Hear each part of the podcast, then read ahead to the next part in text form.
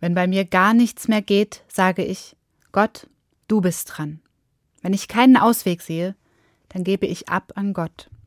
Abgeschaut habe ich mir das bei Jesus. Der Karfreitag heute erinnert an seinen Tod am Kreuz. Was Jesus vor seinem Tod gesagt hat, ist in der Bibel überliefert, wie diese Worte. Vater, ich lege mein Leben in deine Hand. So hatte Jesus nicht zum ersten Mal gesprochen.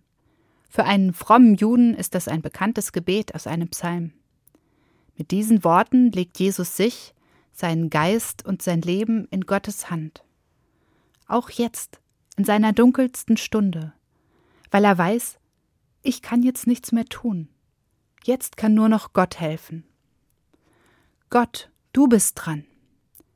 Das ist ein Satz für Momente, wenn wir mit dem Rücken zur Wand stehen. Wie die Menschen, die jetzt einsam im Sterben liegen, weil sie keinen Besuch bekommen können. Aber das passt auch, wenn es nicht ums Sterben geht, sondern ums Leben und die Krisen darin. Gott, du bist dran.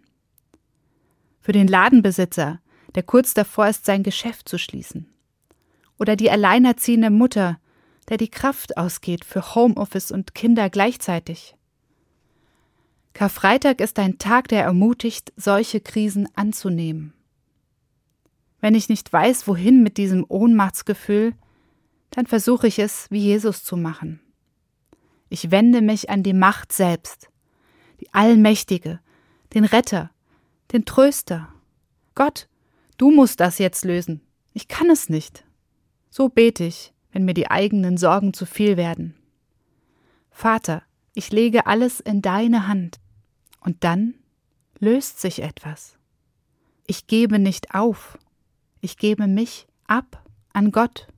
Ich öffne mich für Gott und sage, Gott, du bist dran. Hilf mir.